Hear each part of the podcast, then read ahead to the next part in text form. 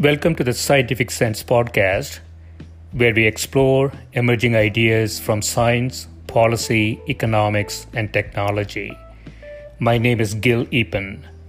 We talk with world's leading academics and experts about their recent research or general areas of topical interest. Scientific Sense is an unstructured conversation with no agenda or preparation. We cover a wide variety of domains where new discoveries are made and new technologies are developed on a daily basis. We are most interested in how new ideas affect society and help educate the world how to pursue a rewarding and enjoyable life rooted in science, logic, and information.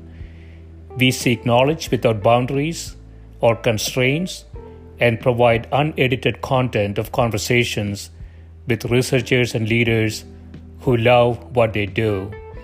A companion blog to this podcast can be found at scientificsense.com, and this podcast is available on over a dozen platforms and directly at scientificsense.net.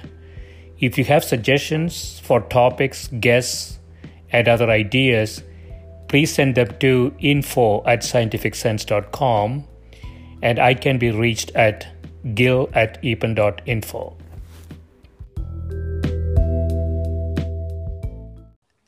My guest today is Professor Jean Camp, who is a professor at the School of Informatics and Computing at Indiana University. She is a fellow of the Institute of Electrical and Electronic Engineers and a fellow of the American Association for the Advancement of Science. Her research goal is the security that people need, the privacy they want in systems they can trust. Welcome, Jean. Thank you for inviting me. I appreciate it. Absolutely. Um, I want to start with one of your papers, Reconceptualizing the Role of Security User, in which you say the internet is not only the not only critical infrastructure that relies on the participation of unorganized and technically inexpert end users. Uh, transportation, health, waste management, and disaster preparedness, you say, are the other areas where cooperation between unorganized citizens who lack experience with the domain has increased resiliency, reduced social costs, and helped meet shared goals. Theories of community based production and management of the commons explain this type of cooperation both offline and online, you say. So, so what is community based production in the context of internet? So, the basic concept with community based production is that you can have something that's perceived as a commons. And the classic example of that is a fishery. It is very hard to stop people from going out and catching fish. So, in economic terms, it's not excludable. It's hard to stop people hmm. in a community from getting on their boat and going out and, and catching a fish in economic terms, it's also what's called rivalrous, which means if I catch a fish, you can't catch a fish. And that combination of features is what defines a common pool good. So we're all used to the tragedy of the commons, and there's also this tragedy in common pool goods. So, what I was saying in that paper is that we should look at the human component of economics of security, I mean, of security using an economics lens, because right now the focus on people is they should be more compliant. They should be hmm. re- they should be better at reading phishing emails. You know, the general idea is that there's this huge pyramid of security above us. And then the tip of that pyramid is pointing down on the user's head. And they have to do everything right. And if they screw up, the whole thing collapses, right? Hmm. And each of us is kind of alone in that. You know, you get your training, you should, you know, learn the 12 things that help you recognize phishing emails. but if we were able to work collaboratively and share more information, then we could have a better outcome for everyone. So, a lot of my work is focused on uh, having the computer trying to yeah. serve the individual. So, for example, if I go to a web page I've never gone to before, the mm-hmm. computer mm-hmm. knows that. If I go to a web page that none of my friends have gone to before, right, in my social network, the computer also knows that. But it, right. it doesn't tell me that. It doesn't tell me this is an unfamiliar page. That is the mm-hmm. kind of information that we could create if we shared information with each other. Mm. Okay, so so if we do that, uh, you argue everybody's better off. Uh, you say in the paper, community-based production can uh, can drive the creation of any good that possesses the following characteristics: modularity, low capital requirements for entry into production, low marginal cost of production, and well-defined interfaces or interactions resulting in low cost of integration. All of these properties exist for the internet, right? Yes, they do. And I would love to say that that was my original insight, but I have to shout out to Yochai Benkler here, who wrote mm-hmm. the paper Coase's Penguin. That yeah. it, you know, in this case, we could share relatively small amounts of information and know what is what is familiar and what is is well known. And that familiarity in fact according to human subjects research is part of what makes it easy to entrap people in phishing attacks. Okay so um, the first, uh, so th- there could be a human component of, of sharing. But you also mentioned, you know, with uh, with machine learning and artificial intelligence, you could have the computer making some of these decisions, right? Uh, so how how do those things interact, and what what might be optimum? Oh, that is really right to the heart of my some of my research questions. Thank you. okay, sure. uh, so one of my continuing struggles in in working in security is uh, how do you get the computer and the human to work so that we have an optimal partnership. So the name of my group, you know, is HATS, Human and Technical Security. With you know, you can you can tell this comes from my um, southern upbringing that you know the right hat for the right occasion you are never going to wear, you know, that church hat to the baseball game. So right. Yeah. The the uh, um, idea being that if we can determine the context that the person thinks they are in and mm-hmm. share enough information about that context, then the person can make the right decision because you don't want to tell people, oh, you don't ever want to go to an unfamiliar website because the the fundamental experience of being on the internet is one of discovery. But you mm. don't want people to believe that they are in a highly familiar place that is very trusted when they are, in fact, in some odd little uh, malicious corner. Right. Right.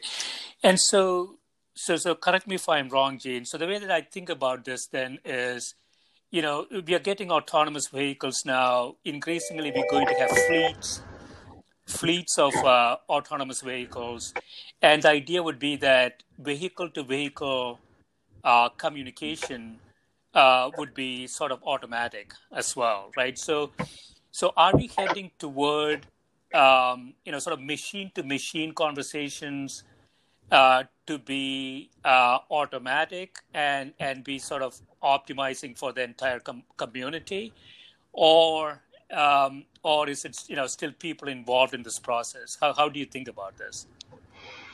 Human and computer judgments are very different, and we have very different strengths.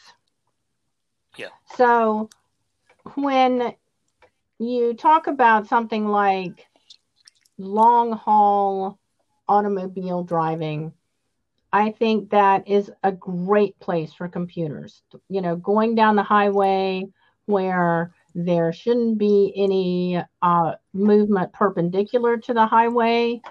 So the computer should be able to detect a deer or a dog or, um, in the absolute worst imaginable case, a human and mm-hmm. preventing uh, accidents between humans, I think that's great.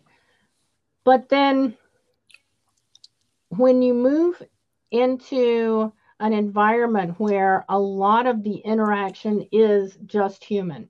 So if you're if you are driving down the street yeah.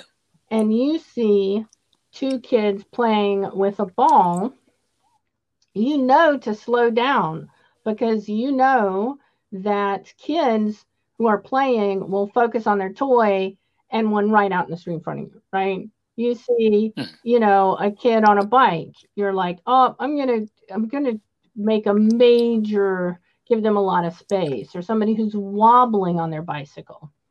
And we do hmm. a lot of human interaction when we drive.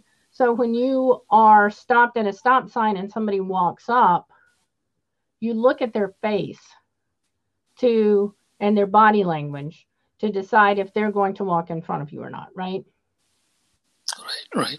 So there's definitely going to be a component of human judgment in that for a long time. Yes. Again, and that's where people are very good at context. Hmm. But from a security perspective, Jean, um, would you wouldn't you wouldn't you say that the human is sort of inferior? Uh, let me make the statement, and you can you can tell me if it is uh, right or wrong. Um, I would argue that the human is sort of inferior to assess uh, security issues and to intervene um, in the presence of a, a, a break, a security break. Uh, whereas a computer might be uh, faster, better, and, and and really superior to human. From a, from I'm, I'm just talking now, uh, totally in the context of security and internet. Is it is that not true? Computers are better than humans at what? They are better at recognizing the familiar from the unfamiliar, but they are terrible at determining if it's going to be a benefit for the human to go to the familiar or not. So hmm. let's take an example where you are sitting at your computer and you maybe are in a terrible pandemic and are you know feeling a little isolated and having a miserable day and so you decide to go to a site that is familiar. So I will I get no money from this site, but I will tell you that sometimes I do go to Kitten Wars. Um okay. which is like it, it makes me smile and it's it's very short kind of commitment. Um yeah. a computer's optimization would say I should not go there because it doesn't mm. It's not productive. okay. It's not. And when you start having automated decision making based on invisible optimization and you decrease human autonomy, yes, maybe you can get more security narrowly construed, but hmm. you are paying uh, a critically important price on human autonomy. So, for example, we don't make cars that can't speed. Mm-hmm. We don't make cars that can't speed because sometimes the safest thing to do is to speed. Sometimes you want mm-hmm. to um, swerve out of the way. Sometimes you want to pass another car that you know is going five miles an hour and to say all right well you're just trapped behind this other car because you would have to speed to pass it. It'd say would be to say this is a risk that you as a human the infrastructure has decided we cannot take. And then maybe you live in a rural area or for another reason you are the fastest the fastest way to get to the hospital is to put the person in the car and drive to the hospital right? And right. we allow people to take physical risk. But when you are taking these physical risks you um you have been acclimated to it your your entire life. People are are used to cars and right. there is a lot of protection for you in the worst case. So in 1970 let's to, to go with the metaphor of automobiles and say the 70s you could get in an accident where you know the people inside were were literally uh, killed right? You know people would go through the windshield and it was like huh yeah man people just go through the windshield. Too bad about that. But then we decided that's not going to happen and now automobiles collapse around the human. We're still allowed to take risk but if there is a problem it collapses around the human. And the nice thing about automobiles is they are dealing with physical force which is absolutely deterministic right but right. all the machine learning models and AI are fundamentally um, about correlations and and mm-hmm, predictions. Mm-hmm. They're they're very stochastic. So when when we don't have the certainty that you are definitely at risk, right? Right. So, so in the again going back to the internet context, uh, community community based production, um, so, so what is the what is sort of the uh, the headline here, uh, Jean? Is it that um, we can, if if we share some information, in this case, humans uh, are making those mm-hmm. decisions with a larger community. Um, it doesn't matter how your level of expertise might be. It doesn't matter how you know how knowledgeable you are, how internet works, and so on. It actually results in an overall benefit for the community. Is that the argument? Yes, that we are we are so there are two things that we are not doing in security. We're not treating it like the humans are partners um, in yep. risk management. We're treating it like the, the human is at the tip of the pyramid and holding it all up. At the same time, they're not getting the right. support that they need. Hmm. And we are creating these crash conditions where once a person makes one bad decision, the entire computer is is damaged, right? So if you if you so one of the things that I'm seeing, I I don't know. I admit I read this on Twitter. All right. So I know uh, I know the person there is working for Google. They may just be thinking out loud. They were talking about reducing functionality of unfamiliar sites. So if I go hmm. to a brand new site and it's completely untrusted, I may have to click a few more buttons to choose to allow this software to run on my machine right mm. I, and i will i will know that it's unfamiliar because i will have the experience of engaging with it as new and unfamiliar Great. so that is for me an example about how things can be made to collapse around the user i think the worst example of this in technology today is really um, the way the public key infrastructure is treated. So if you look at the baseline of the the certificate authorities are the entities that sign the cryptographic attestations of trusted yeah. domain names. So, in other other words, uh, a crypt, uh, certificate authority decides whether or not you have a little lock on your browser. Um, right. When you download it right now, actually, many people only re- interact with a handful of these, right? And they think, oh, these are the people I trust. I trust Microsoft. I trust Google. You pretty, you know, you pretty much have to trust some of the larger, um, the larger certificate authorities. But if you look at some of the attacks on the subversions of these, one of them, for example, was a a public transit company in a city in India that mm-hmm. had a technical failure um, and signed a certificate, signed a bunch of, you know, a bunch of certificates and attestations were signed, right? And people were like, well, mm-hmm. the human cannot be expected to know when they open a web page and it says, you know, google.com, that it was signed by a taxi company in India. It was actually public transport, I guess.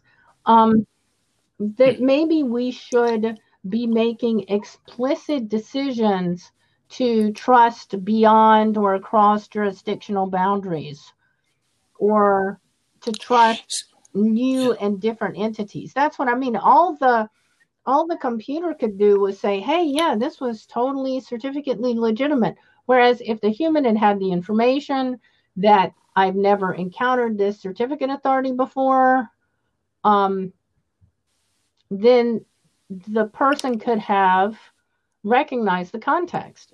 On the other hand, if they wanted, if I'm going to India because I do believe travel is a thing that will happen again, um, I may want to be buying a bus ticket before I leave. Mm-hmm. But but who appoints the certificate authorities? What is the process there? Well, in some places it's quite opaque, like um. Hmm. But when it comes to the public internet, which means signing domain names, which means that a lot of the IoT and cyber physical systems depend on this too. The governance of that entity is literally the certificate authority browser forum. We have an entire infrastructure that was built basically assuming credit cards, right? I'm going to buy a sweater and a software package, and if one of them is bad, I can return it. And it really has not evolved to the modern threat infrastructure. Right. Like when when CAs were being when this the browser forum was spinning up, you know, the big hot new threat was somebody who was bored writing a malicious word macro that said I love you. You know? Mm-hmm. And that was irritating and a little funny. But now we have large organized crime that is protected by nation states, and hmm. individual humans can't be expected to stand up to that by themselves.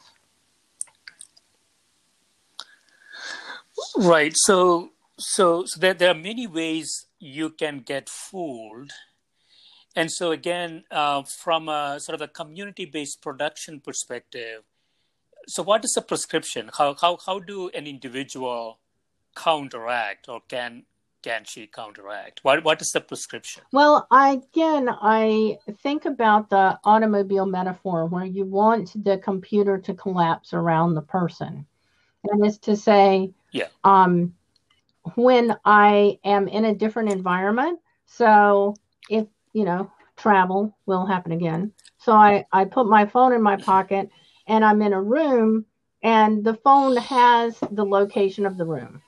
the phone has the knowledge that all the devices around me are unfamiliar. Mm-hmm. And as a contextually aware human, I have different behaviors in that environment than I do and a different different risk profile in terms of my phone and my wallet and my my physical person and my money than I do right now where I am, you know, I'm sitting at home. Every device in this house is completely familiar to every other device. Hmm. So, so are you suggesting that intelligence built into the into the phone and the yes, and the device? We need to have more customized intelligence in the phone. I mean, the irony is if if I wanted a pair of shoes, I could go to Converse and get this incredibly customized pair of shoes just exactly for me. But when I download a machine learning system from an AV company or when I install a browser, I get the same trust defaults that everybody else on the internet gets. And I am going to say that my personal risk and trust um, I, preferences and profile is more different from other people's than our feet are different. I'm I'm perfectly happy to mm-hmm. die on that hill. Yeah, so I see that from a technology perspective, Jean. So where does the sharing sharing come in here from user to user? So in that case, if you think about sharing, maybe you are in a to take it to you know a workplace where there's or a, a home where there's a set of devices and these devices have histories and patterns of use right and then they start to deviate from that pattern of use.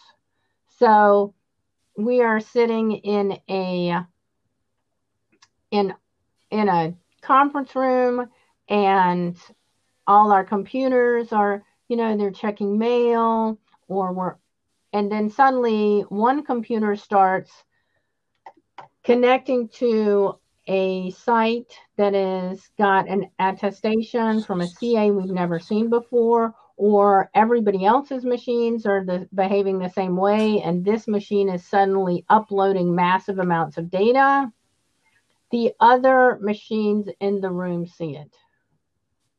So if if mm, okay. if say there's four of you in the room and the person who's chairing the meeting, their machine is suddenly broadcasting huge amounts of data, you might ask the adjacent machines you know this machine is is massively broadcasting you might want to notify that person because mm, okay. Oh sorry. No no so so sort of an environment uh, security um, score yes. so to speak right? So so it's not just a device it's really all the devices in an environment. And you know just just like the autonomous vehicles will communicate with each other they would be in a position to communicate with each other.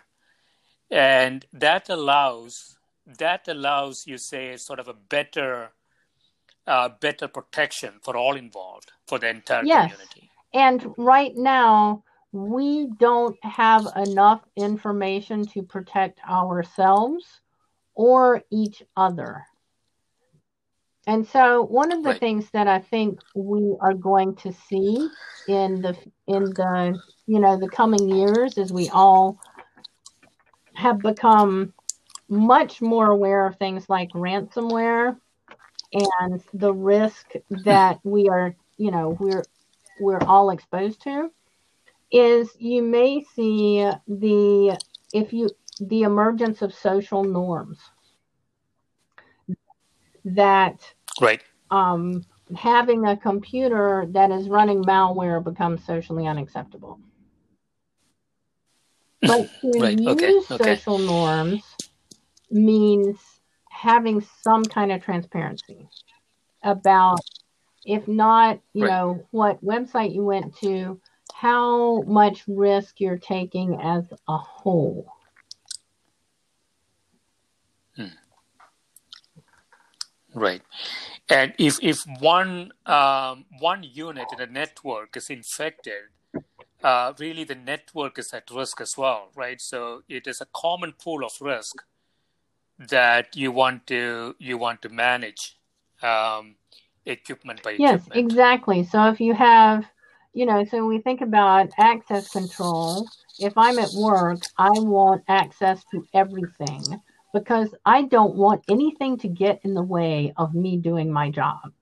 And everybody else has the same uh, the same goal, right? You know, you but if we had, for example, if you have a department of six people and you have a risk budget, right? Just like you have how much you know you there's assumed you use this much paper you have this salary pool and other levels of cumulative exposure to risk not just families but hmm. work groups can take a certain amount of risk right they can take they can use a certain amount of resource and if we start to treat these right to start to treat risk as a commonly managed resource, we can also get information that allows people to self manage more effectively.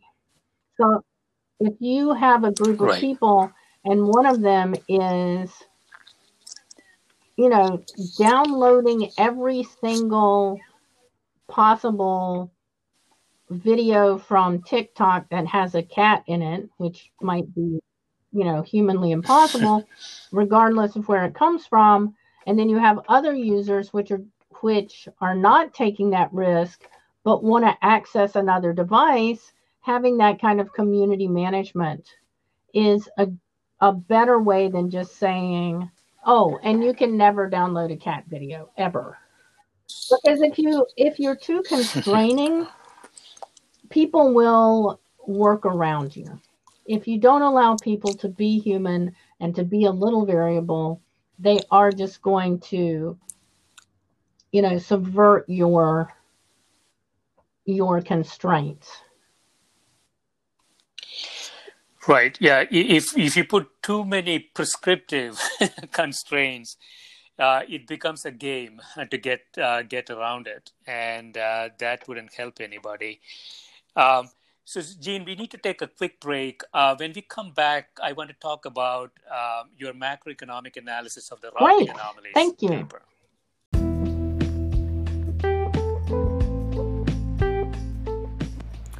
This is a Scientific Sense podcast providing unscripted conversations with leading academics and researchers on a variety of topics.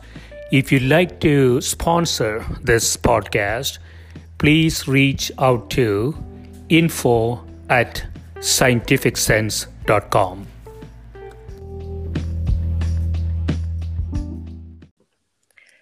So we are back. Uh, Jane, I want to uh, go into another paper um, entitled Macroeconomic Analysis of Routing Anomalies, in which you say routing anomalies beyond simple leaks are occurring on the order of tens of thousands a year. Uh, these may be accidents, but there is anecdotal evidence that indicates criminal intent. Uh, so, any given anomaly could be an accident, a crime, or an attack, although it's impossible to directly observe the motivation of those who generate these anomalies. Aggregate data about the sources of those anomalies uh, is, is available. Uh, now, a routing anomaly, Jane, just for my own understanding, um, you go from uh, node to node on the internet. I don't quite know how um, how a packet is routed. Uh, and so, is there an expectation that a packet will be routed in certain way, and an anomaly is uh, something that shows up uh, when the packet is not routed the way that was intended? Yes, there is um, a tremendous amount of resilience in the internet because of the way the autonomous systems, the networks connect to each other. Hmm. And the way they connect is when you when you want to go from one point to another point on the internet, you um, you just you don't establish a connection and reserve resources. You say, yep. "Here's my data. I ideally encrypted, right? Hmm. And please deliver it the best way possible." Right. Now, one way to get data is to send out misinformation about where you are located. So hmm. we've had some some very interesting routing that has occurred. So for example, I for quite some time packets that went from Denver to Denver yeah. went via an ISP in Iceland that mm-hmm. appears to have been subverted by Russia. Mm. And so you might be thinking, well, you know, rural Colorado outside of Denver, that is so boring. Why would they want that? But in fact, it's very interesting. It's where NORAD is and Cheyenne Mountain. And oh, uh, there's quite a, the Air Force Academy. There's quite a lot of assets there, and so. But, but how is the route determined? What what is the mechanics? So what you, wow. So there a lot goes into how routing is determined. Yeah. yeah. But there are two or three basics.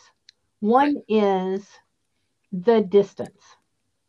Hmm. So if you are closer to you are the closest person to where I want to go, I will give my packet to you.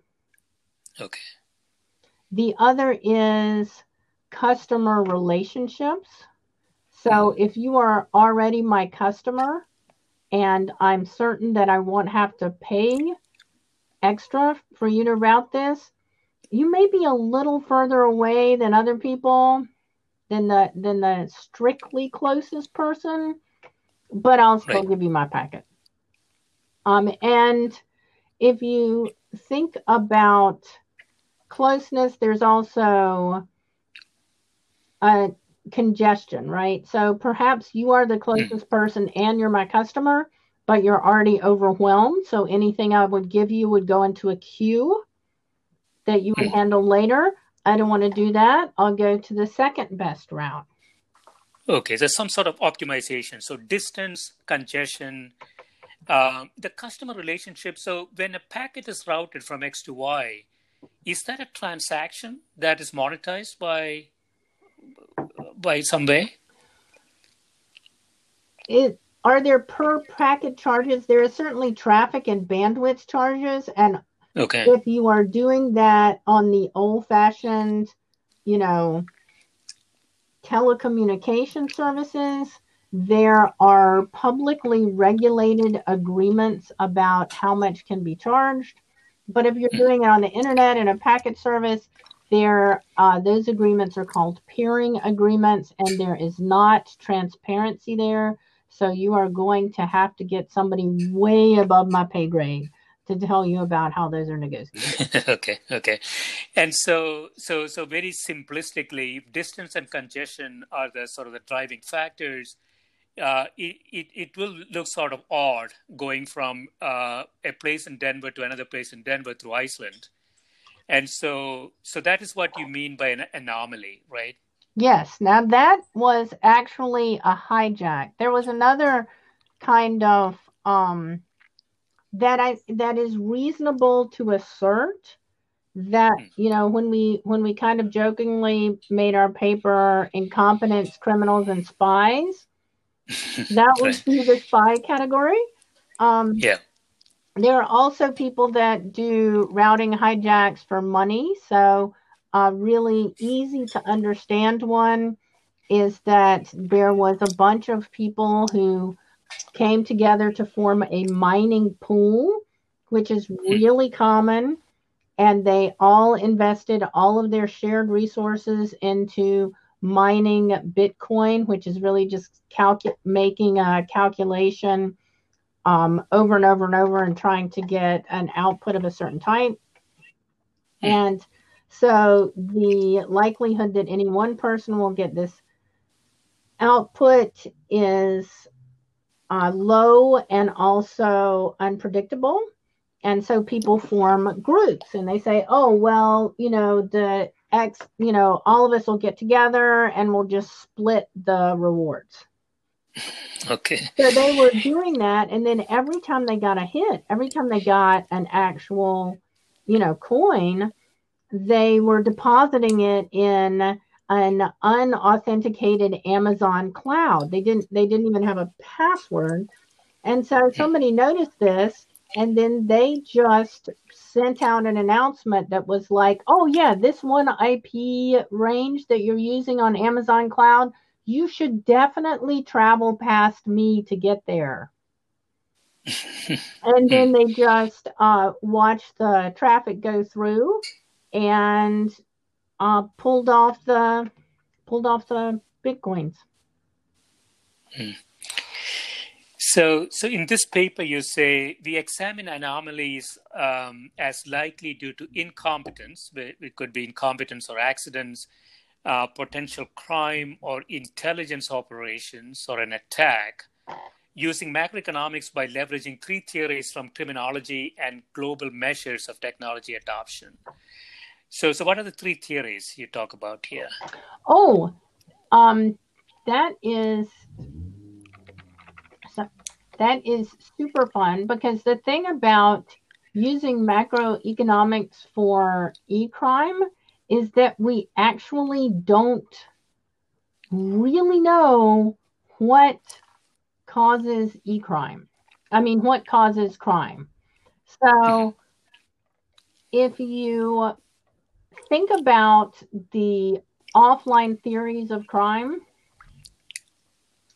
yeah. there is that kind of i'm sure you've heard the idea of just criminals rob banks because that's where the money is right mm-hmm. so mm-hmm. then in that way what we would be looking for is kind of an expected rate of return so that is a, a situation where it's strictly rational and people are self optimizing.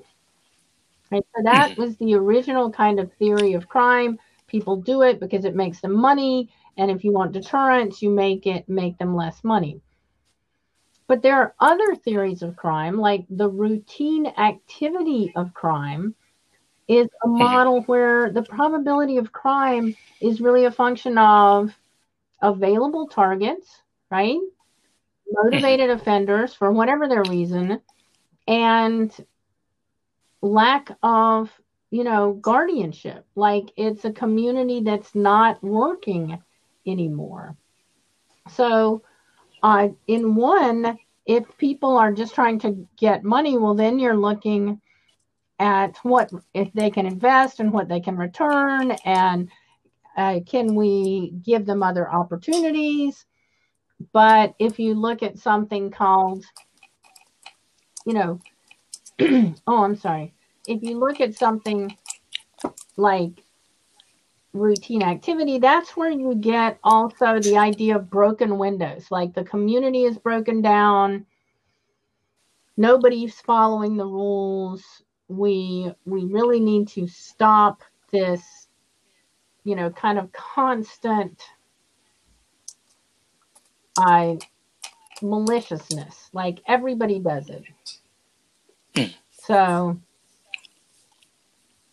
so we looked at um, basically governance, you know, with the uh, yeah. structural theory of crime.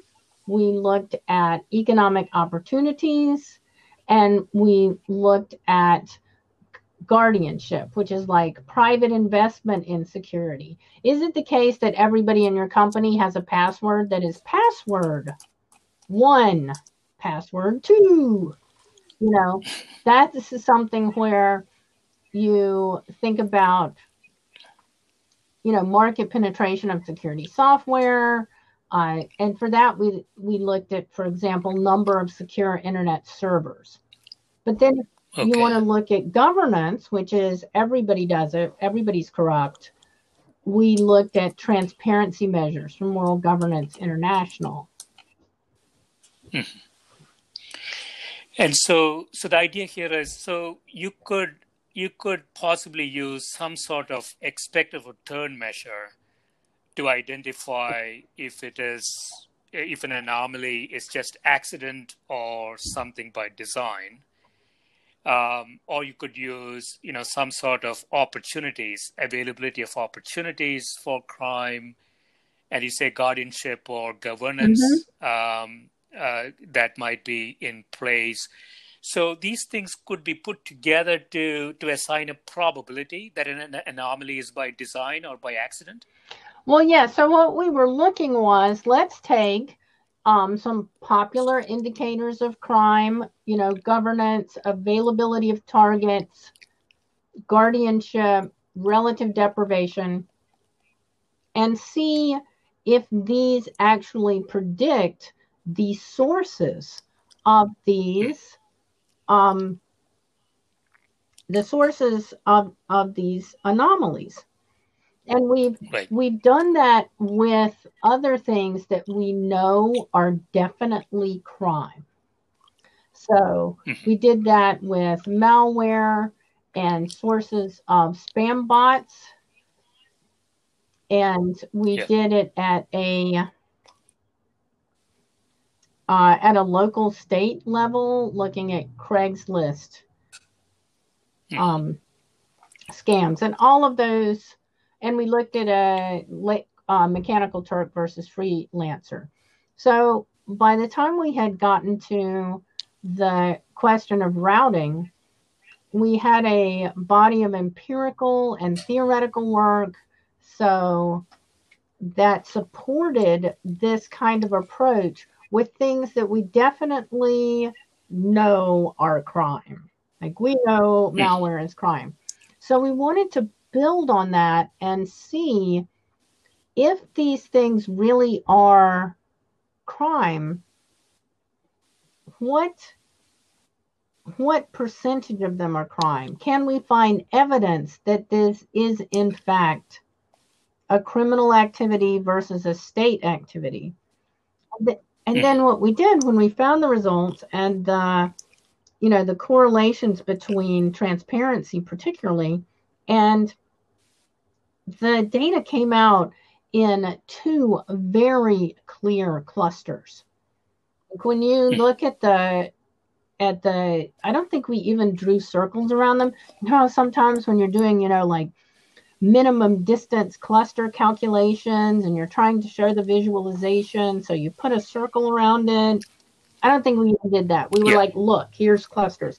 Um, and when, com- so we, we did this work, we did the correlations and then we did the, the cluster analysis and some of the, some of the correlations seem to predict or seem to predict is way too strong a word, seem to indicate that we could not reject the hypothesis that this is for criminal, for profit activity driven hmm. by um, a routine activity theory that is e-crime is kind of socially acceptable and available and a way to make money um, and then the second smaller cluster, when we looked at the nodes in that cluster, they were um, all places that had active civil conflict.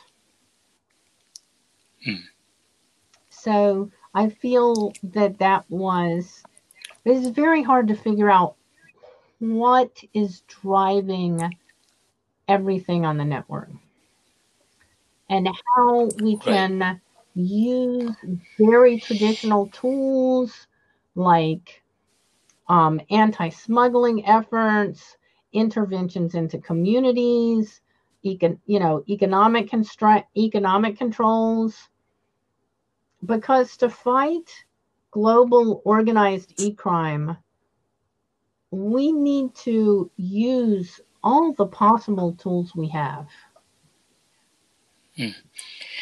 And, and this goes back to so if it is possible to assign a probability that a, a routing anomaly is um, is related to crime rather than just by happenstance, then um, you know going back to what we were discussing before, the the devices becoming more aware and intelligent uh, those types of attributes could be used to at least alert the user. Yes, right? exactly. Absolutely. And then if you have a situation where what is driving um, e-crime is relative deprivation. So then you might say, all right, we're going to try to create opportunities for the people who live here. But if you have a situation where what is driving e-crime is, you know, hostile intelligence, you absolutely do not want to have a policy of going in there and trying to train everybody to be better at computing. So it right. can also drive higher level insights on how to deal with uh, hotspots. That's very interesting. I want to touch on another paper, uh, Jane, uh, preventing data exfiltration via political and geographic routing policies. Uh, so, what, what exactly is exfiltration? Oh, that is what happens when there's a malicious hijack. So, we talked about, you know, the the uh, attack to steal unencrypted bitcoins, and we talked about the traffic that went through Iceland. So those are hmm. cases of information exfiltration where people should not be able to access the information as it goes across the network, but they are able to pull it off the network using an attack. And that's one of those things where we used very basic human observation. That is, um, if you're worried about crime and uh, malicious intelligence agencies, then you're worried about jurisdiction. So we asked the question. In that case, in that paper, what if we just refuse to route through certain jurisdictions? What if we exchanged availability for confidentiality?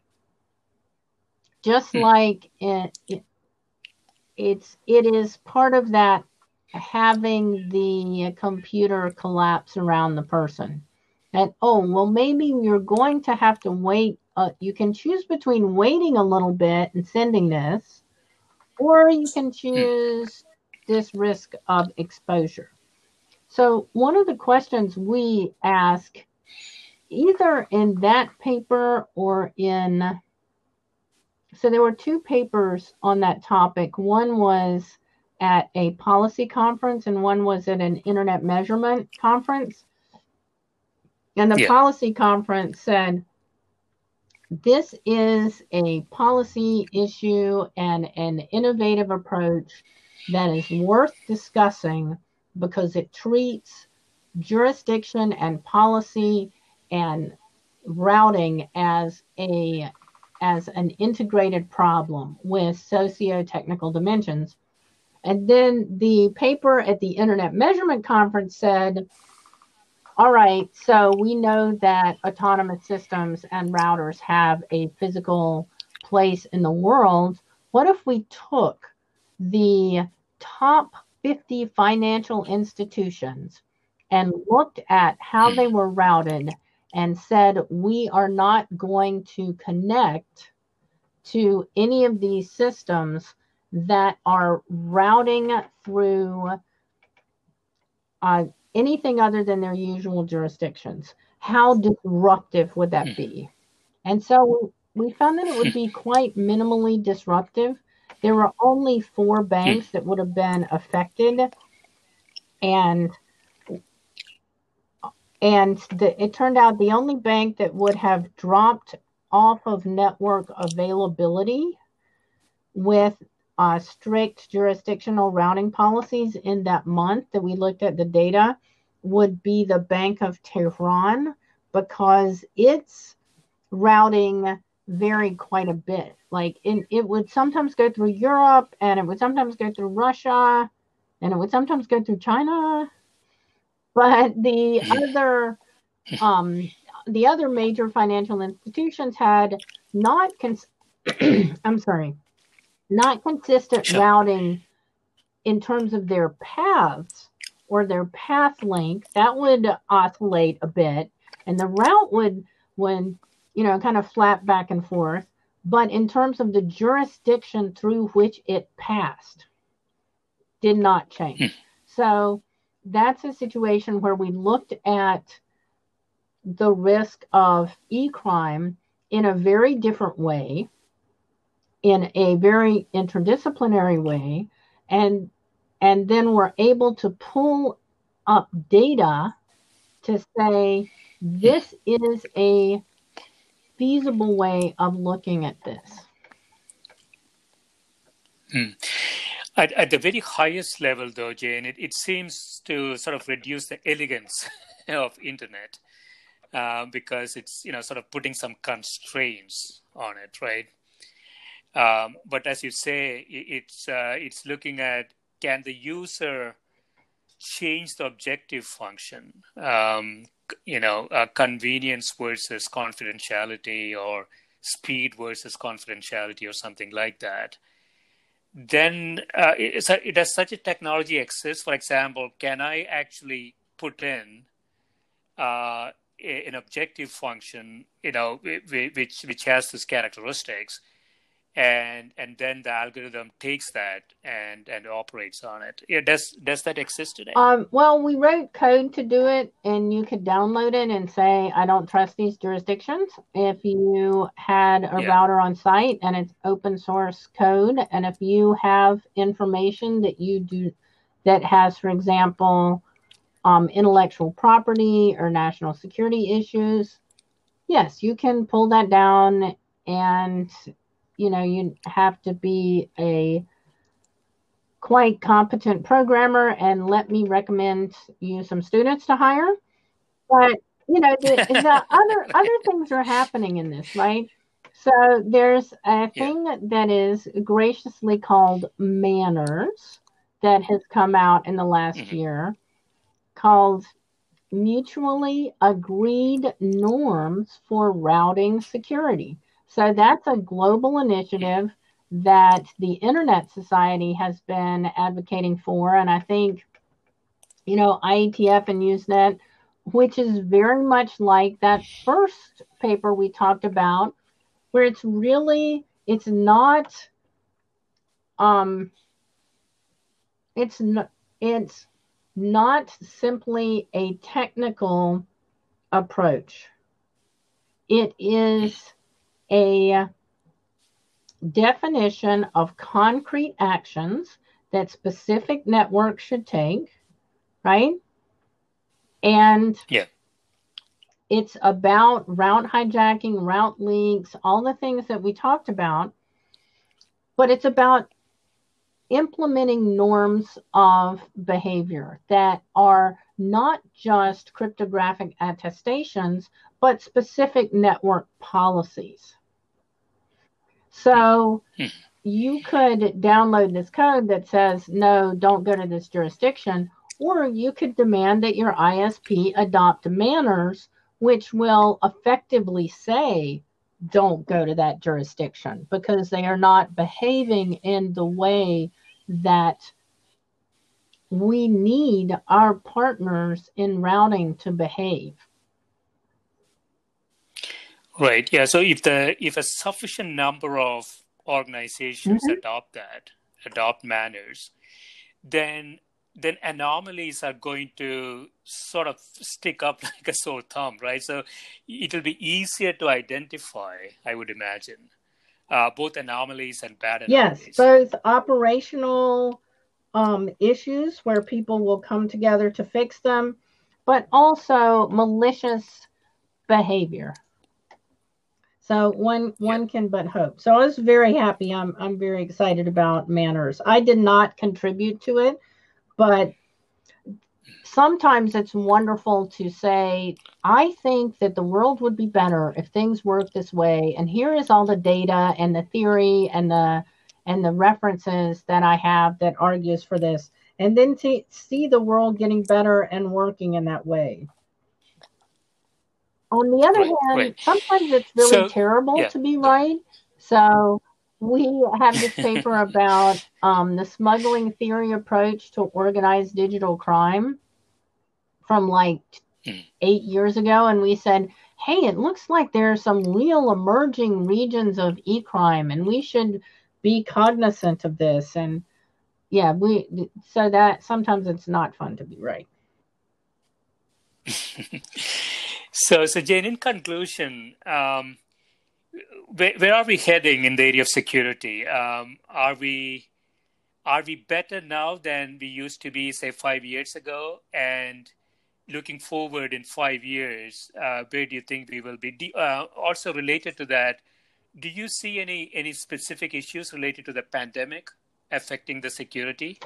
Well, if you look at the reports of the kind of scams that we've been seeing, I, I want to Yeah. do a shout out to the anti phishing working group here who've been very good at putting together data for a long time and making it freely available and building community to fight e crime.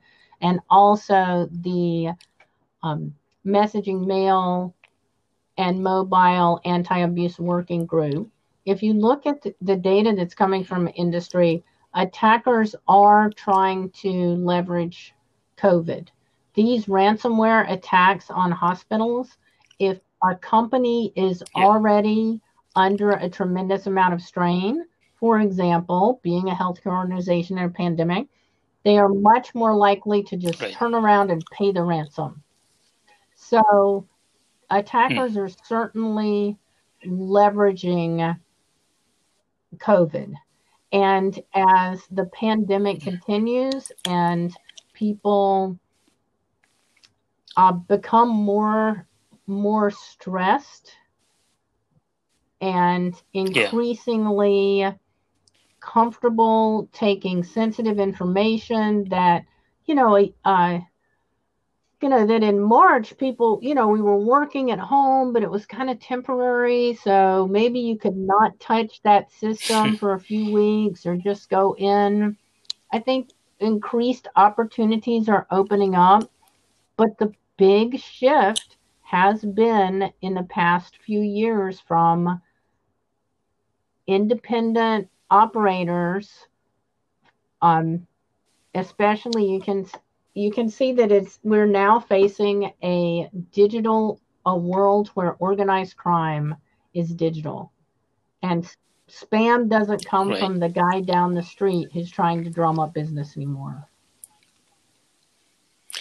Yeah, I mean, I can see it in my own emails. It's getting more and more sophisticated, and uh, and and it's almost like a constant war, right? Um, the perpetrators get more sophisticated. Um, we we try to counteract that, and it goes on and on. So, yeah. So hopefully things will. Uh, yeah we need to get better. support end users by design we need to provide better support and not just yell at people for doing something that's quite cognitively difficult Excellent. This has been great, Jean. Uh, thanks so much and for thank spending you time so much me. for asking me i really And, enjoyed uh, it Absolutely. Thanks You so much. too. Stay Take safe. care. bye Thank you. This is a Scientific Sense podcast providing unscripted conversations with leading academics and researchers on a variety of topics. If you'd like to sponsor this podcast, please reach out to info at scientificsense.com.